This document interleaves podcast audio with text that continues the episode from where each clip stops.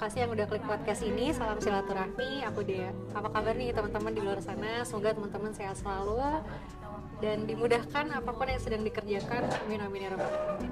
Nah teman-teman kebetulan sekarang kita kedatangan uh, pembicara nih udah lama banget kan biasanya dia single podcast ya kemarin-kemarin sekarang kita jadi ini nih double podcast ya karena ada pembicara kita sapa dulu ya halo Kak gimana kabarnya nih Halo Kak Dea. Jauh-jauh.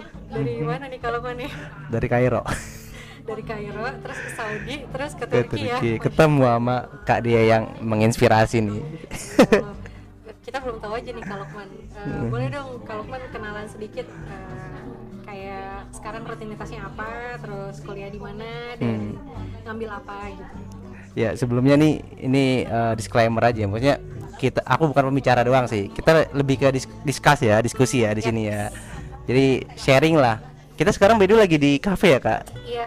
Iya cafe di Turki. Iya. Kayaknya kalau teman-teman yang di Turki tahu sih ya yang namanya Teamo itu di mana. Iya cafe Indonesia lah ya Indonesia Iya, banget. Kita eh, ya di sini makan Indonesia dan ini juga kalau misalkan teman-teman dengar berisik atau dengar musik sorry ya semoga nanti kalau pas lagi kena fitur noise ya kekurangin tapi ya I hope you guys are Iya. enjoy sama obrolan kita. Oke ya. Gimana Lukman? Ayo start. Langsung aja ya. Aku namanya Lukman Lukman Hakim eh, dari Bekasi ya di Indonesia dan alhamdulillah sudah lulus dari Universal Azhar Kairo S1 nya ya. Kebetulan nih jurusan saya itu agama. Oke. Ya sama ya kayak Kadia ya agamanya lebih spesifiknya ke? Eh, Syariah Islamiyah. Oke ya syariat. Islamic Law. Oke. Ah, karena aku ah. lebih ke Quranic Science? Oh, Quranic Kita Science. Ke- tapi masih departemen agama ya. Benar-benar. jadi basically kita berdua ini kuliah agama. Ya mungkin orang-orang eh, yang tahu saya ya sekarang jadi konten kreator kesibukannya oh lulusan media atau apa? gitu. Nyata kita lulusan agama. Eh, iya. Betul banget. Oke aku kan ada yang kira aku psikolog Lukman. Karena kan konten dia kan menginspirasi apa ya Eh, self healing lah kayak Mungkin kayak gitu ya. Hmm. ada beberapa yang nge-heal gitu. Iya tapi emang bagus sih konten dia tuh aku, aku suka Merendah bikin bikin orang jadi pengen lebih eh memperbaiki diri lebih percaya diri ya gitu ya. Oke ya aku kesibukan sekarang eh, ngambil S2 ya lanjutin S2 di Al Azhar Kairo jurusan Syariah Islamiyah juga. Cuman kita ngambil eh, spesifikasinya ke fikih mukoron ya fikih perbandingan ya jadi kita mempelajari semateri yang berkaitan dengan berbagai mazhab. Nggak cuma empat doang yang kita kenal. Ya kayak Hanafi kemudian Maliki Syafi'i dan juga Hanbali enggak tapi kita lebih luas. Nanti ada masuk Ja'fari kemudian eh, Zaidi dan segala macam ya. Al-Laitsi kita kita pelajari banyak mazhab. Ya itu S2 sekarang. Ya. S2 ya guys ya S2 Alhamdulillah belum lulus sih masih susah gak proses. susah gak Lukman S2 di Azhar? Kali aja ada yang mau nih tertarik jadi abis dengerin podcast Lukman kayak seru nih S2 di Kairo gitu. Di Kairo mungkin seru tapi kalau di Azhar jangan deh. Oh gitu. Karena sulit banget. Oh beda ya? Iya Al Azhar Al Azhar tuh khusus ya. Oke. Susah banget untuk lulus ya. Untuk lulusnya susah. Jadi jangan dicoba-coba sih kalau nggak kuat mental nggak kuat eh, umur lah ya. Karena butuh umur yang panjang. Kamu betul. biasanya kenapa kalau ada statement kayak gitu? Rata-rata S2 kalau di Azhar sendiri berapa lama tuh Lukman beres? Paling cepet tuh lima tahun. Oke. Paling cepet lima tahun. Iya. Ya kalau mau lama 8 tahun atau 10 tahun. Sekelas TGB pun Tuan Guru Bajang tuh ya gubernur eh, apa Lombok. Mhm. yang terkenal ulamanya juga lulusnya 10 tahun kalau nggak salah. Baru lulus selesai S2 satu orang yang saling sangat spesial Pak Quraisy Shihab. Habib Quraisy Shihab itu yang lulus cepet. Emang dia mumtaz beda. Saya emang gak ada yang nyamain gitu. Udah beda level lah sama kita mahasiswa. Sekelas Ustaz Abdul Somad juga mungkin belum tentu bisa kalau emang mau ngabisin umur lah maksudnya ya. Bukan berarti nggak ada kemampuan masya Allah beliau. Tapi kayak beliau ngambil lima rokok kan.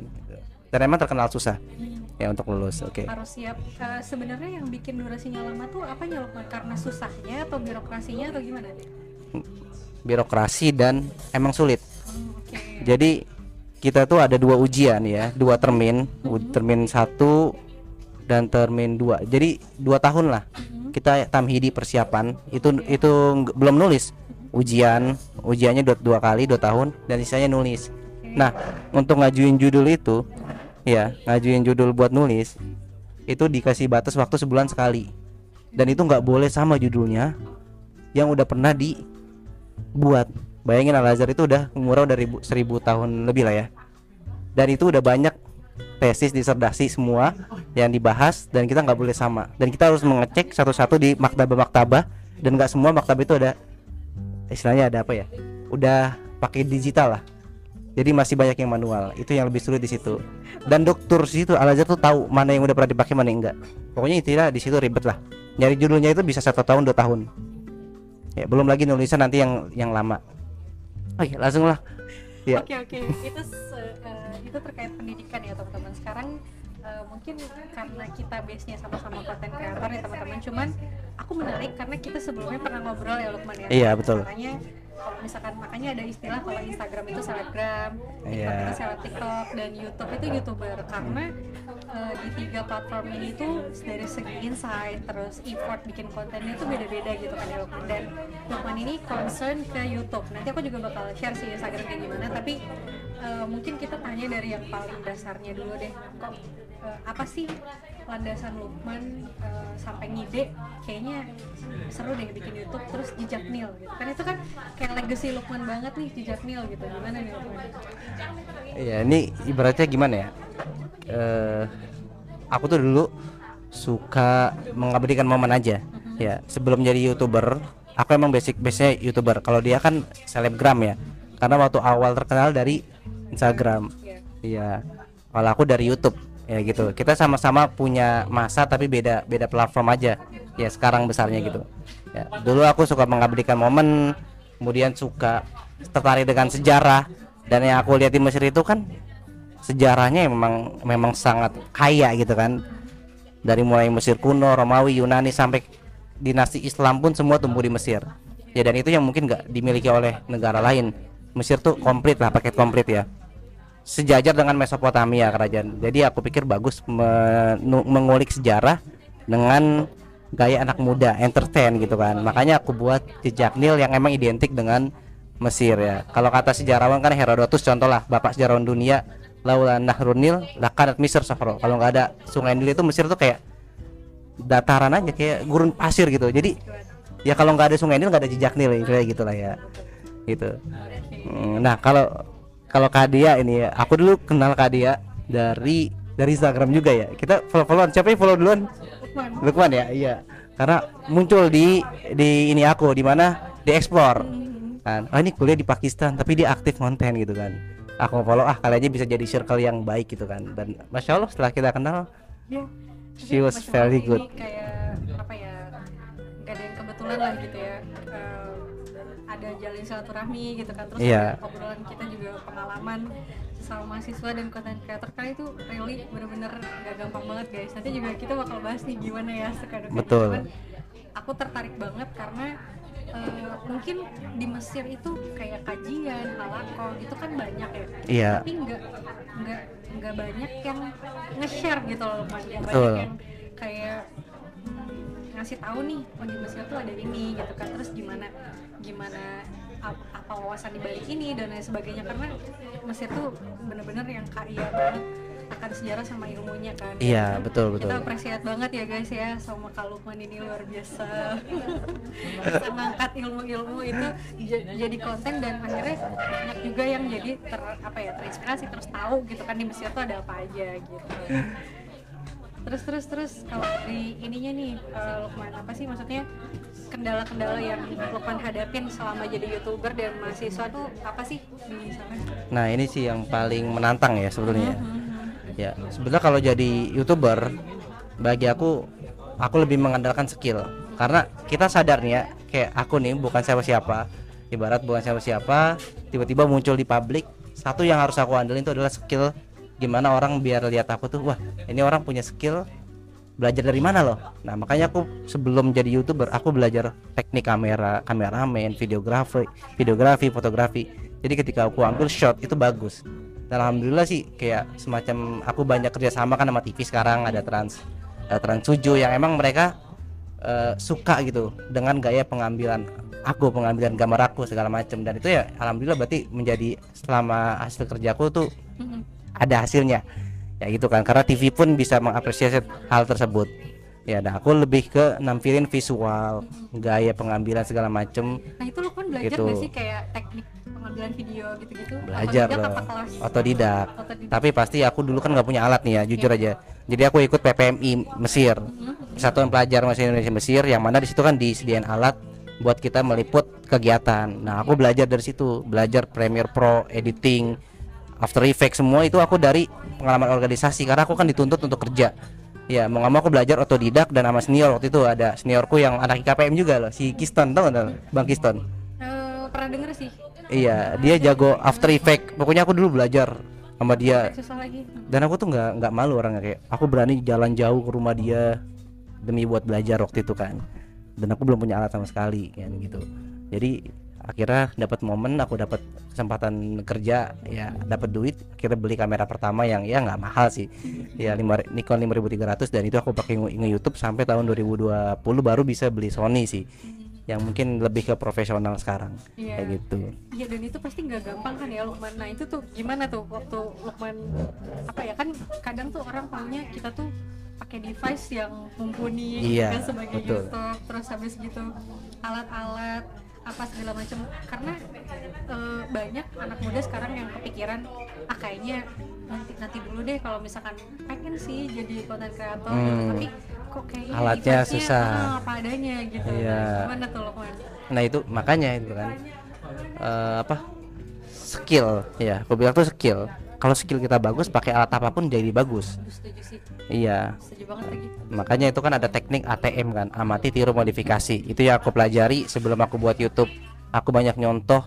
Aku kan lebih ke liputan ya. Kemudian banyak ke eh, liputan tempat liputan eh, review lah ya. Yang tempat-tempat bersejarah lebih ke bersejarah gitu. Itu yang aku approach seperti wawasan dan juga eh, teknik pengambilan gambar visual lah ya. Jadi orang ketika lihat aku tuh wah ini bagus gitu. Jadi keangkat dengan sendirinya keangkat kayak gitu. Ada pun kalau belajar untuk menyeimbangi sama belajar sih sebetulnya aku jujur bukan orang yang bisa banget tuh. Kalau kalau dibandingin dia mungkin dia lebih teratur ya. Kalau aku lihat jadwalnya misalkan kayak kemarin mau ketemuan aja Iya. serius kemarin kita mau janji ketemu aku besok ada jadwal ini nih pagi mau edit dulu jam segini gini itu udah terjadwal banget kalau aku tuh nggak gitu. Ya aku masih semaunya sebetulnya dek kak. Ya masih semaunya mau nge- ngeliput ini setelah lah. Nggak memperhatikan followers bodo amat itu. Ya aku sebenarnya masih kayak gitu. Jadi sebelah untuk menyeimbangkan antara belajar dan eh, ngonten bagi aku nggak nggak terlalu ini susah. Karena aku bukan orang yang totalitas ketika nge-youtube tapi alhamdulillah naik sendiri. Ya naik sendiri karena apa? Karena ya orang lihat dari skill itu nah kayak gitu. Dan insya Allah sih sebelumnya sekarang ini pengen aku tingkatin lagi dari segi eh, kualit kuantitas konten ya. Lebih banyak itu nih nih. Hmm. apa ya kita nunggu dulu sempurna itu tuh nggak akan sempurna sempurna gitu loh. Sampai Iya. kapan sih kita harus menuntut kesempurnaan? Jadi kayak karena kesalahan tuh pasti ada. Makanya aku tuh ketika aku ngelihat konten-konten aku ada yang salah nih.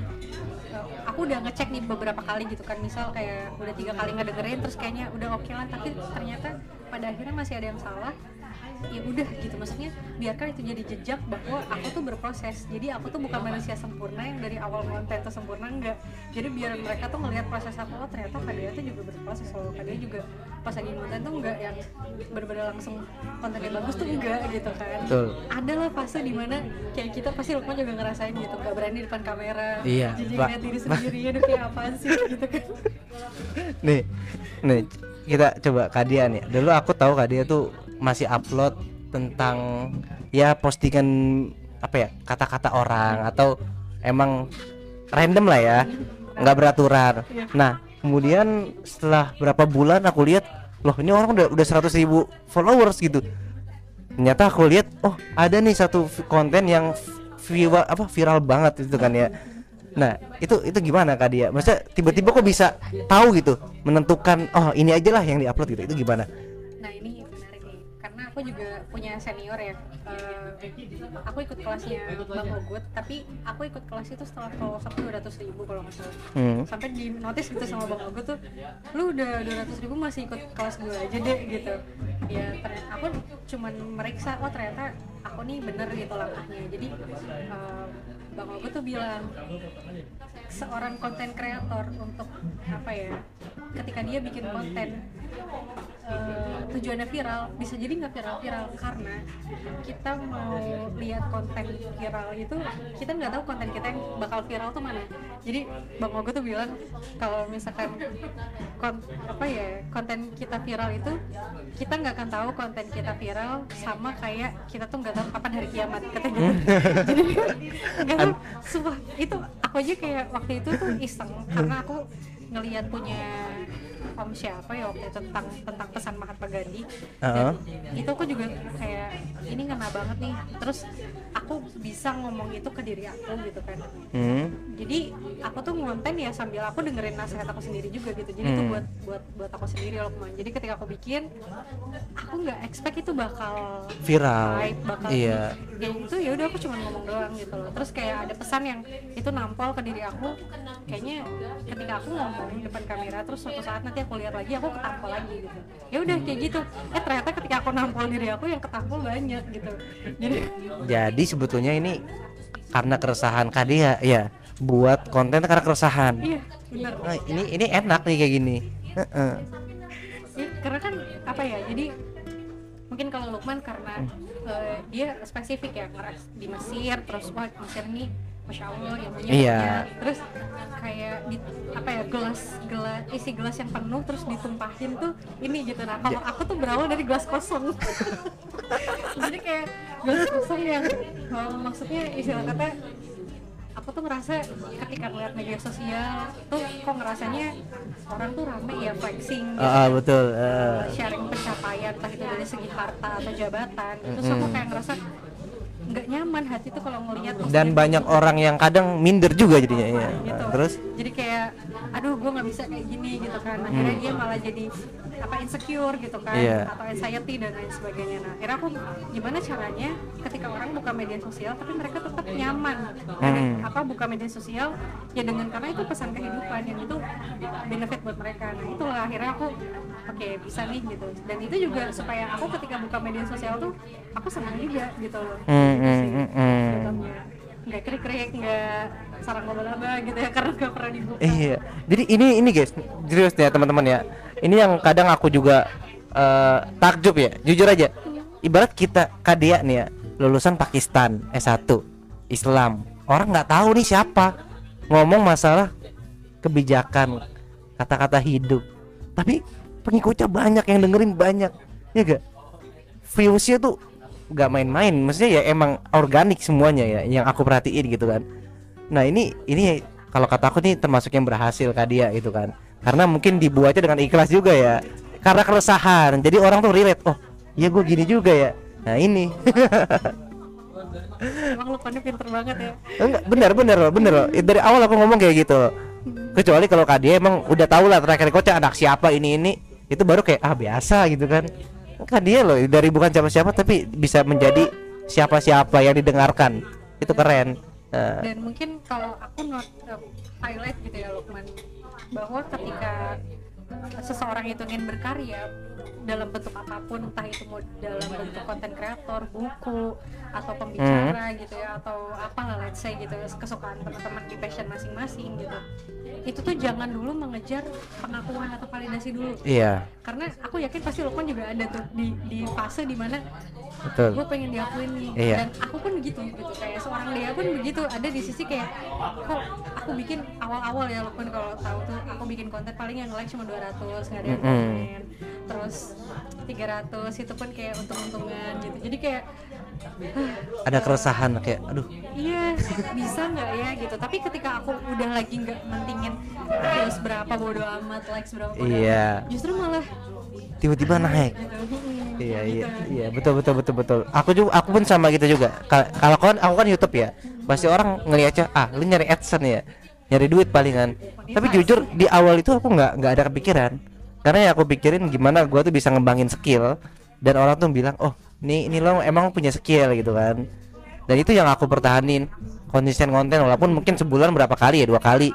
Karena ya susah konten di Mesir kan dari mulai terlalu strict dengan kamera segala macem. Tapi dengan aku cuma upload nggak sampai 100 konten gue itu bisa nembus 100 ribu subscriber. Bandingin sama mungkin Jeremy Pauline ya yang emang setiap hari upload kemudian ya wajar dapat satu juta ya gak kontennya aja udah ratusan lebih udah mau ny- nyampe seribu jadi wajar gitu kan. Makanya aku pikir eh apa ya aku konten sesuai dengan kapasitas aku. Iya kemampuan kayak gitu. Yang penting value nya kualitasnya. Gitu. Eh, bisa dibilang itu juga eh, kenapa Dea itu bisa ada di sini gitu Lukman karena Hmm. eh, mungkin orang ngira ngiranya kita ya lu cari viral atau lu cari apa sensasi di media sosial Iya. padahal kita tuh mencoba untuk naikin value kita dan kita nyebarin value ke orang supaya orang tuh juga eh, punya value yang sama kayak kita Ah, betul. kayak gitu ternyata itu juga vibrasi itu tuh ketangkap gitu loh sama orang yang eh, ngelihat konten kita Hmm. kontennya dia atau kontennya Lukman juga gitu itu tahu dan mungkin ya ketika kita udah eh, apa ya mencakup ke yang lebih luas lagi. Terus kita ketemu orang yang dia udah lebih tertatih-tatih di kehidupan ketulusan dan sebagainya jadi tahu gitu oh ini Lukman nih gila effort banget nih dia terus dia apa adanya gitu. Dia gak yang kayak gimana gimana itu tuh kebaca sama orang gitu. Iya betul orang betul. pasti bakal tahu gitu kita tuh uh, sampai di titik itu tuh dengan usaha perjuangan Iya. being honest gitu sih. Aduh pokoknya kalau inget-inget masa-masa dulu ya awal-awal konten tuh kayak wah ini mungkin gak sih gitu. Mungkin gak sih kita begini-gini gitu kan. Ternyata alhamdulillah ya masa so far uh, semuanya terbayarkan lah ya. Mungkin banyak sih benefitnya ya jadi konten kreator. Apa kalau tadi apa yang dapetin benefitnya?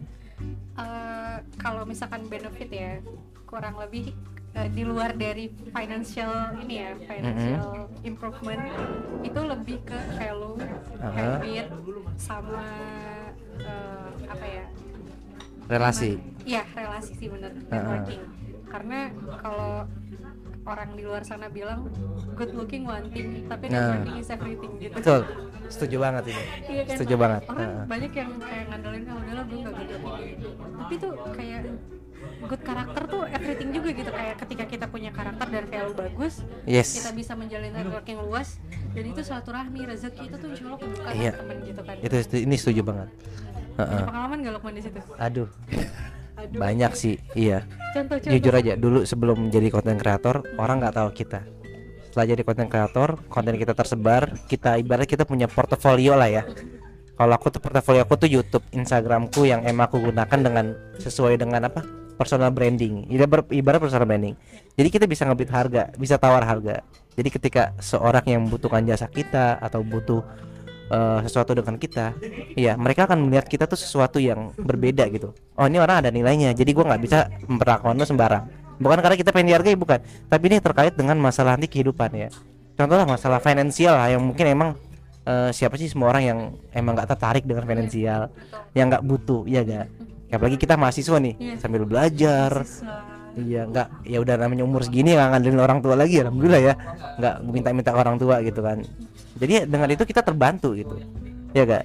Nah kemudian relasi juga, jadi orang kenal kita, jadi kita lebih mudah menjalin relasi dengan orang-orang penting misalkan. Ya itu contoh lah dalam kehidupan duniawi aja. Kemudian dalam kehidupan yang mungkin apa ya kayak ketenangan batin segala macem, ya tentu ada yang ada yang bisa dirasakan ya secara pribadi kalau konten kita ditonton orang kemudian bermanfaat tentunya kan kita bakal eh, merasa wah alhamdulillah ya gitu kan. Orang termotivasi orang terinfluence dengan konten kita ya. Karena ya sejauh ini yang aku pertahanin kalau konten itu kan harus ada nilainya ada wawasannya. Makanya dari situ aku termotivasi untuk belajar juga kan. Banyak banyak baca buku sejarah bahkan ngoleksi buku kemudian banyak belajar tentang hal baru kayak gitu. Dia mungkin juga sama gitu kan. Karena kontennya mungkin self improvement segala macam pasti banyak baca lebih banyak baca Iya, kan motivasi gitu. Heeh. ngerangkum di satu konten. Ya let's say konten aku satu menit gitu ya. Mm-mm. tapi di satu menit itu berjam-jam. Ya nggak sih Lukman? nyari ininya kan nyari topiknya Referensinya, referensi. gimana cara itu supaya itu Mm-mm. tuh kena ke audiens gitu kan karena eh, lagi-lagi ini tuh bukan bukan soal gimana kita gitu kan ini kayak gimana kita bantu orang untuk supaya mereka jadi lebih baik gitu kan Iya. atau jadi punya pengetahuan yang lebih gitu kan kadang ada orang yang mungkin oke eh, kayaknya dia bagus cuman cara nyampeinnya kurang gitu kan orang juga jadi males ya Iya, iya. ngeliatnya gitu kan gitu sih aku juga aware sama itu gitu gimana Ah. cara kita deliver konten kita. Terus kalau pembagian waktu nih Lukman let's say misalkan satu hari ini 24 jam gitu ya. Mm-mm. gimana nih Lukman Eh, apalagi kayaknya ngedit YouTube tuh lebih lama ya daripada daripada aku yang ngedit cuman video semenit doang. Iya, iya. Podcast cuman kayaknya nggak sesulit itu. Gimana Kalau aku sih karena udah terbiasa ngedit atau awal-awal ngedit lah anggap lah gitu kan. Jadi aku tuh kuliah seminggu ada empat kali. Kadang S2 apa S1? pas S1 S1 ya S2 kan lebih fleksibel. Oke, iya Kuliah seminggu cuma dua kali. Iya. Jadi waktu lebih banyak. Lebih banyak buat kerja juga. Iya, waktu S1 kan aku kuliah 4, 4 hari. Jadi di waktu-waktu kosong ini ya aku gunakan untuk keluar, explore dan yang ngedit sebetulnya ngedit di waktu kosong aja. Habis misalkan habis kuliah nih, kosong, ya udah aku ngedit. Jadi sebenarnya aku nggak punya takaran waktu tepat, tapi yang pasti yang aku setelah aku jalanin, aku tuh nggak bakal ngedit, nggak bakal ngonten kecuali di ah, selain di waktu ujian. Jadi kan kalau belajar itu kan ujian itu kan bisa dibilang kayak penentuan lah. Iya. Iya. Kuliah itu nggak ada ini, nggak ada absensi. Kalau di Al Azhar, dia ada absensi nggak dulu di ini? Ada. Pakistan ada ya? Pakistan ada. ada ketat. ketat. Strik juga, Turki strik juga sih. Sering. Kalau di Mesir di Mesir kan nggak ada. Mau nggak masuk kuliah pun nggak apa-apa. Yang penting ujian bisa. Tapi ujiannya susah. Ada ada tiga pelajaran yang gagal, ngulang satu tahun full. Satu tahun full, bayangin. Tuh, habis umur situ. Banyak yang nggak bisa. Alhamdulillah aku lancar dan ya dapat predikat yang bagus juga ya bisa dibilang termasuk yang awal lah yang di awal teratas gitu karena ya aku tipsnya ya pas mau ujian aku stop semua kegiatan termasuk konten jadi tiga bulan sebelum ujian atau dua bulan itu aku udah fokus nah beda sama teman-temanku yang mungkin kebanyakan mereka kebalik jadi ya ya sedikit ya? dianggap gitu juga. semua iya dianggap semua tuh sama harinya gitu. Kalau aku beda ujian tuh spesial. Itu jadi aku stop semua kegiatan. Ya paling gitu sih pembagian waktunya. Penting sih Hmm. penting. Aku setuju karena aku pribadi ketika entah itu S1 atau S2 ketika datang itu waktu atau deadline buat ujian kayaknya aku udah ini kayaknya perlu di skip dulu nih gitu. Iya. atau aku bilang sama ya kodarullah ya apa namanya rezeki dari Allah juga ya udah ada manajer terus punya klien juga. Jadi aku ngobrol aku nggak mau diganggu. Tanggal Mhm. sekian sampai sekian atau mungkin hari ini maaf aku nggak selaras karena aku ngerjain paper dan lain sebagainya. Ya udah gitu. Eh, alhamdulillahnya itu didukung dan dimaklumi. Ah, karena itu ngaruh juga ke rutinitas akademik kita kan gimana Iya. kita sama dosen gimana eh, ya kayak gitulah. Jadi itu juga bakal berpengaruh for me ya gitu. Mungkin bagi sebagian orang itu nggak penting gitu. Iya. kalau buat aku dan buat Lukman juga kayaknya sama gitu. Kita uh, concern juga ke hal itu karena itu juga berpengaruh ke gimana kita ini kan eksekusi konten gitu. Iya, betul betul betul. Nah, nih kalau Kadia ini kan sambil ngambil S2 ya di Turki. Serius lah ya. Nah, emang sebetulnya apa ada gak cita-cita selain cita-cita Kadia selain jadi konten kreator lah? Ada gak? Mungkin konten kreator bukan cita-cita lah ya, sampingan tapi berhubung tiba-tiba wah bermanfaat ya udah dijadikan sebuah profesi sambilan profesi gitu ya. Nah sebelah ada gak sih cita-cita lain gitu kayak pengen jadi dosen atau apa gitu dengan latar pendidikan yang tinggi? Nice question anyway karena bisa dibilang aku purpose uh, konten kreator juga nggak diniatin ya. Kayak maksudnya itu tuh bonus gitu. Uh, ketika kita konsisten terus kita nge-share ilmu yang kita punya gini. Ya udah oh ternyata hype. Oh berarti harus dikonsistenin lebih dalam lagi. Eh, eh, iya betul. amanah umatnya lebih gede. Uh, tapi di di lain itu aku coba uh, apa ya karena kan kita punya panutan Rasulullah ya terus kita juga dalam Islam uh, apa namanya ada ada dua sih yang selalu aku terngiang-ngiang pasti Rofil Art artinya jalan yang jauh gitu kan Mhm. Uh, lumayan yang jauh biar tahu bumi gua tuh luas Iya, banget betul. kata Allah gitu kan terus sama ini jalan fil ardi khalifah gitu kayak kita tuh di dunia ini khalifah nah interpretasi dari khalifah itu kan macam-macam ya Betul. bisa jadi Pemimpin. ah, ah, jadi pemimpin apa dan lain-lain dan kalau bagi aku itu adalah gimana cara kita bermanfaat buat orang dan cita-cita yang bisa dibilang next lah aku pengen coba bangun institusi pendidikan atau buka lapangan pekerjaan buat orang gitu kan supaya karena ketika aku di titik ini nggak sedikit orang-orang yang nanya ke dia eh, saya dengan posisi tulang punggung. Hmm. saya punya apa namanya amanah di keluarga dan sebagainya dan kayak ya Allah rasanya pengen banget bantu gitu Iya. cuman kita punya keterbatasan dan ini ada menarik juga nih Lukman Eh, Gimana? apa ya tanpa menyinggung ras atau agama tertentu gitu Iya. ya tapi orang muslim yang bisa dibilang secara finansial itu ada di atas itu masih sedikit gitu pernah Betul. kayak gitu Nah, Iya. jadi kayak Iya. coba Setuju. kalau misalkan orang muslim ada di tingkat itu dan niat kita itu emang buat berbagi dan emang bikin Indonesia lebih maju lagi nggak ada yang kekurangan kayak gitu itu kayak aduh tuh kebahagiaannya udah nggak tertandingi deh gitu kayaknya kayak gitu itu sih Betul. motivasi aku pengen pengen punya finansial lebih tinggi lagi tuh karena itu gitu pengen Ngebantu orang. gitu. Iya. gimana tuh kalau Lukman Ya. Gimana? ya kayak maksudnya beside itu ya kalau aku sih let's say mungkin cita-cita terdekat ya pengen punya bisnis atau punya institusi pendidikan yang bisa bermanfaat buat orang Oke, Kalau oke. Lukman sendiri gimana nih Kalau saya sih ngambil pendidikan juga, ya menseriuskan pendidikan ya emang pengen ke arah pendidikan juga akademisi lah. Dulu cita-cita ya dulu cita-citaku tuh pengen jadi dosen. Ya pengen jadi dosen. makanya aku kuliah yang jurusannya yang linear. Ya jurusannya pun sama nanti ya PS3 pun sama. Iya. Kayak gitu. Ya cita aku kenapa pengen jadi dosen pengen jadi pendidik lah karena ibuku kan juga guru. Ya guru guru TK ya walaupun guru TK tapi jadi panutan lah. Gitu. ya. Hmm. senang aja ngajar orang senang aja. Nyampein sharing ilmu sharing hal-hal yang eh, bermanfaat buat orang. Ya itu luar biasa loh. Aku juga misalnya kalau sumpama ada opportunity insya Allah kita grab aja ya kalau ada jadi dosen gitu di Indonesia. Oh iya dong. Hmm, Heeh. harus banget. Soalnya gimana ya sayang aja jasa juga kan. Iya. Berarti S3 lanjut ya di Kairo Insya Allah nggak nggak di Kairo juga sih. Nggak di Kairo juga kayaknya. di Kairo bisa-bisa aku sampai tua kali sampai punya cicit. Punya cucu mungkin kalau mau PS3 iya karena Masya Allah ya. Karena lama. luar biasa sih karena eh, apa ya ingat kata Imam Syafi'i kan kalau misalkan kita nggak merasakan lelahnya ya, hmm.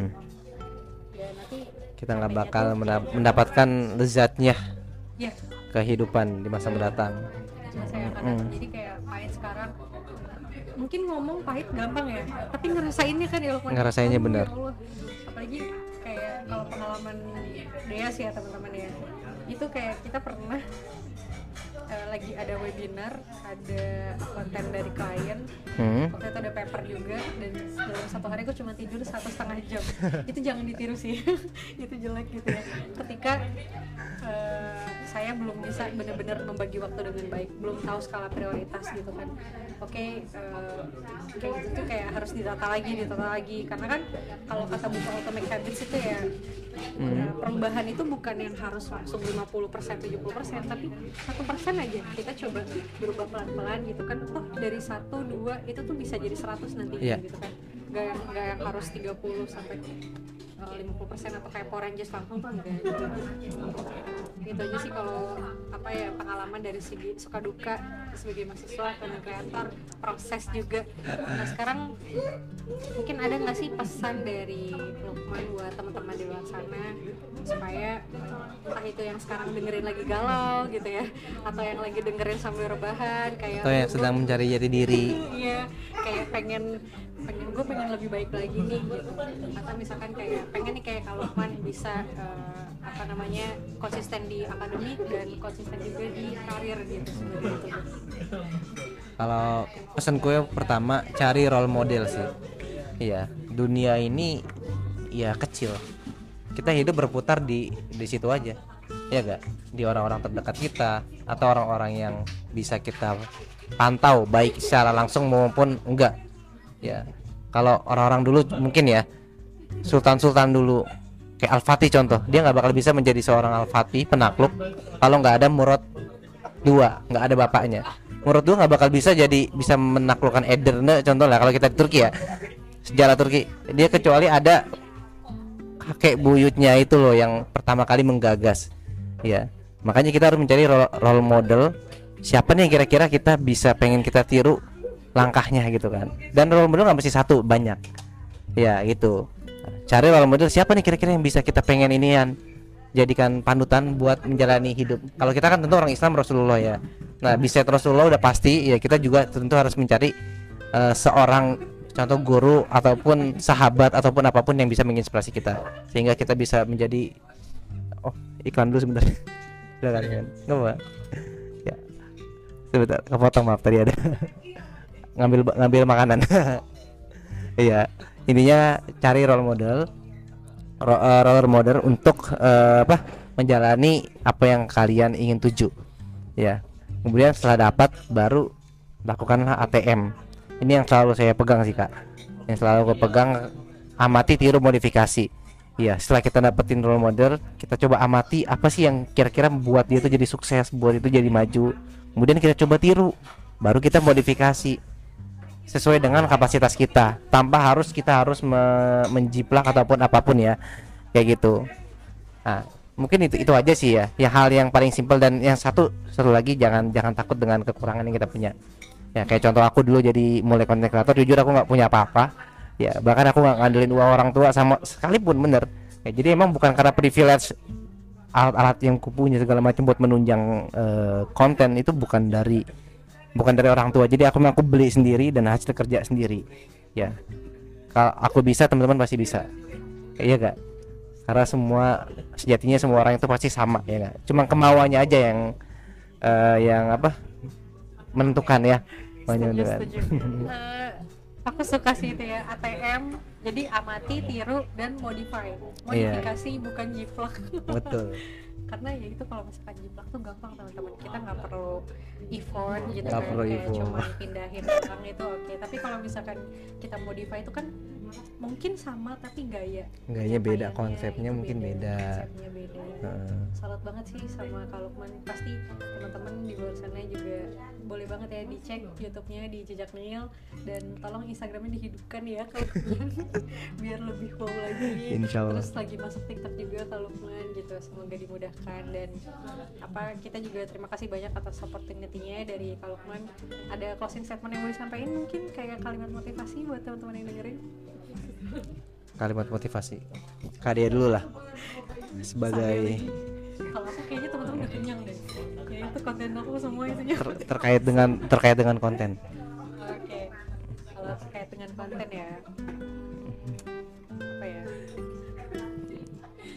Uh, ini sih yang selalu aku sampaikan juga uh, di di berbagai seminar.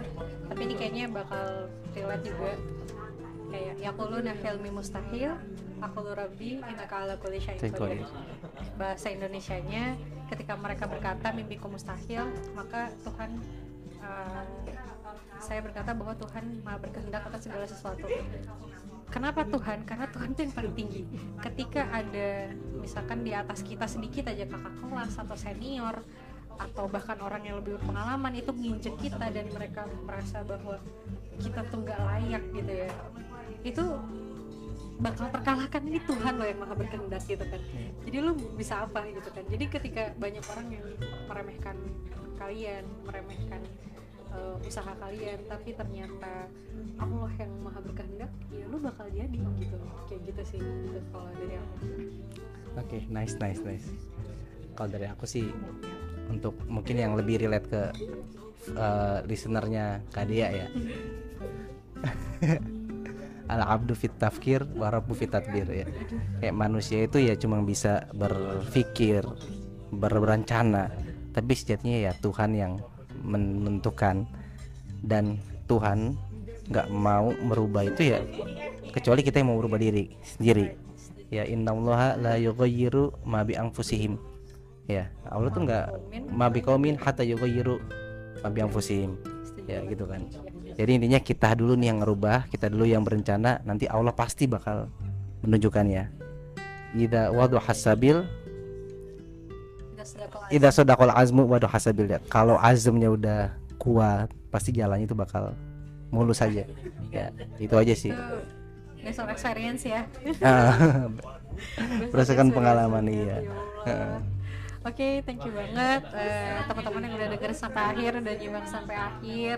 Pasti eh, teman-teman bakal dapat insight yang banyak banget sih dari tadi kita ngobrol ya. Maksudnya yang perlu teman-teman tahu bahwa adanya Kalukman di sini, adanya saya Dea di sini itu bukan semata-mata jadi kita gitu kan dengan youtuber dengan sekian ratus subscriber atau dia dengan sekian ratus followers, tapi kita di sini dengan usaha, kita di sini dengan kerja keras, kita di sini dengan menerapkan juga eh, apa ya ilmu-ilmu gitu ya, ilmu-ilmu dari entah itu dari ulama atau dari orang-orang sukses yang sudah ada dan akhirnya kita implementasikan itu dan ini kita buktinya di sini gitu. Dan tadi kalau Mas sendiri udah bilang bahwa eh, kalau misalkan kalau kamu bisa kenapa kalian nggak Iya. bisa gitu kan?